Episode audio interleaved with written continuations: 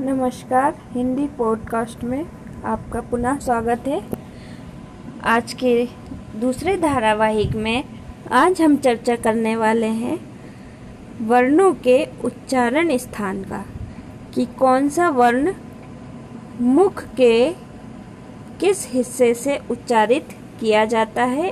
जो उच्चारण करने वाला वर्ण है, उसकी ध्वनि से उद्गमित होती है, किस स्थान से उसका उदय होता है। तो आइए जानते हैं सभी वर्णों के उच्चारण स्थान का। कोई भी वर्ण मुँह के विभिन्न भागों से बोला जाता है, उन्हें उच्चारण स्थान कहते हैं। मुख के मुख्यतः छह भाग हैं, कंठ, तालु, मूर्धा, दांत, ओठ और नाक। हिंदी के सभी वर्ण इन्हीं से अनुशासित और उच्चारित होते हैं। चूँकि उच्चारण स्थान भिन्न है इसलिए वर्णों की निम्नलिखित श्रेणियाँ बन गई हैं। कंठ।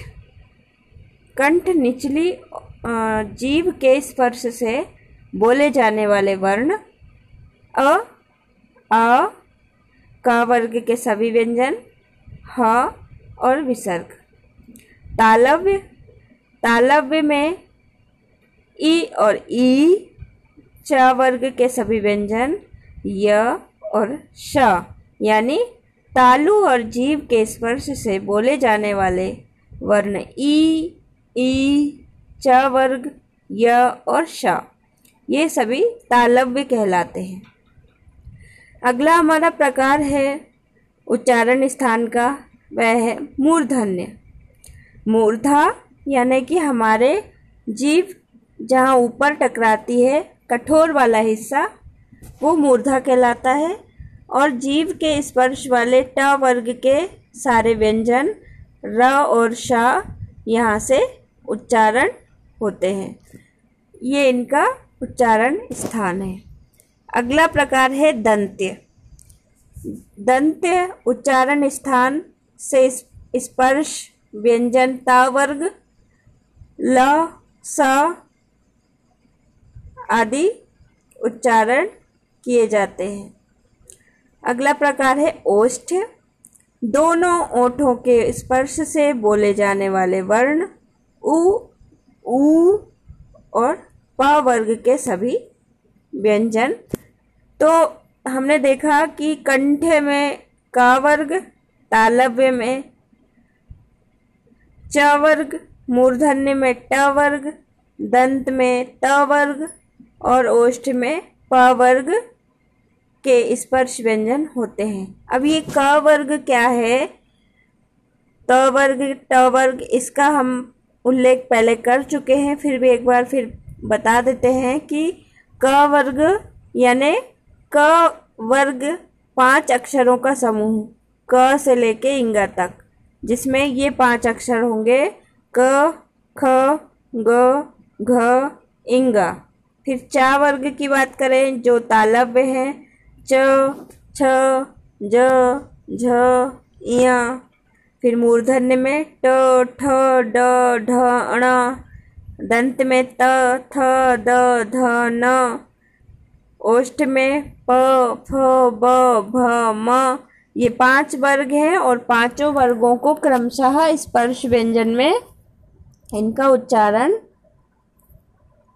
क्रमशः कंठ से लेकर ओष्ठ तक है। सबसे पहले कंठ, उसके बाद तालव्य, उसके बाद मूर्धन्य, उसके बाद दंत, उसके बाद ओष्ठ। फिर कंठ और तालव्य से भी एक प्रकार है।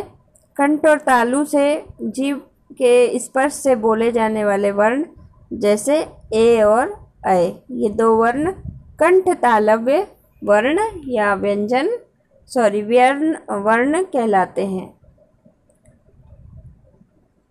अब हम बात करते हैं स्वरों का उच्चारण स्थान। तो स्वर जो हैं, उनका अलग अलग उच्चारण स्थान होता है। अ का उच्चारण कहाँ है? यह कंठ ध्वनि है।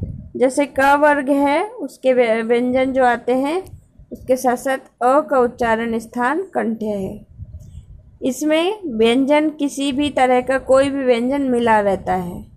जैसे क और आ क जब यह किसी व्यंजन में नहीं रहता, तब उस व्यंजन के नीचे हल का चिन्ह लगा दिया जाता है, जो कि उसे आधा दर्शाता है। हिंदी के प्रत्येक शब्द के अंतिम अ लगे वर्ण का उच्चारण हलंत सा होता है।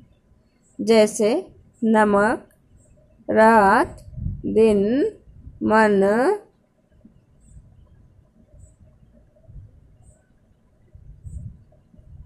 रूप, पुस्तक, किस्मत इत्यादि। इसके अतिरिक्त यदि अकारांत शब्द का अंतिम वर्ण संयुक्त हो तो अत्यंत अ का उच्चारण पूरा होता है। यदि सत्य, ब्रह्म खंड धर्म इत्यादि इतना तो अंत जो हो अंत जो है अ का उच्चारण पूरा होता है, जैसे प्रिय, आत्मीय, राजसूय आदि।